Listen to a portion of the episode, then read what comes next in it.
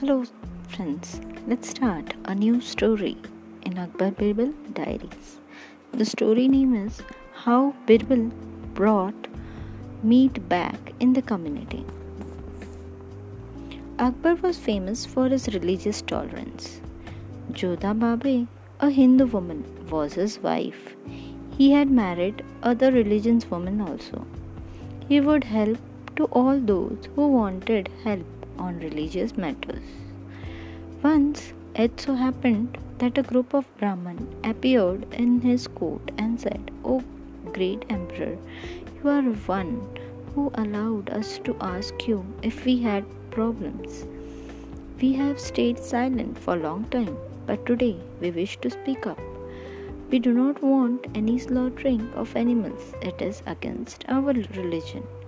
Hearing this, Akbar got in a fix as the meat was the one important food in the market. He couldn't think anything else except to call Birbal and ask his help in this matter.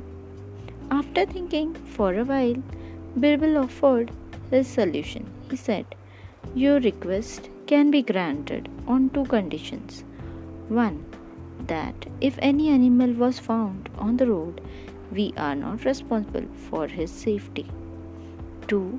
That all animals should be fed in houses till their death. If any animal was found eating something outside, we are not responsible for his safety also.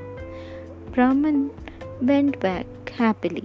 A month went by. The same Brahman again appeared in the court and said, Oh, o Jahanpanah, we take our words back. We cannot keep our animals inside. That is how Birbal brought meat back in the community.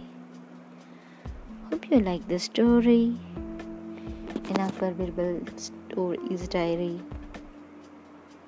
How Birbal brought meat back in the community. Thank you.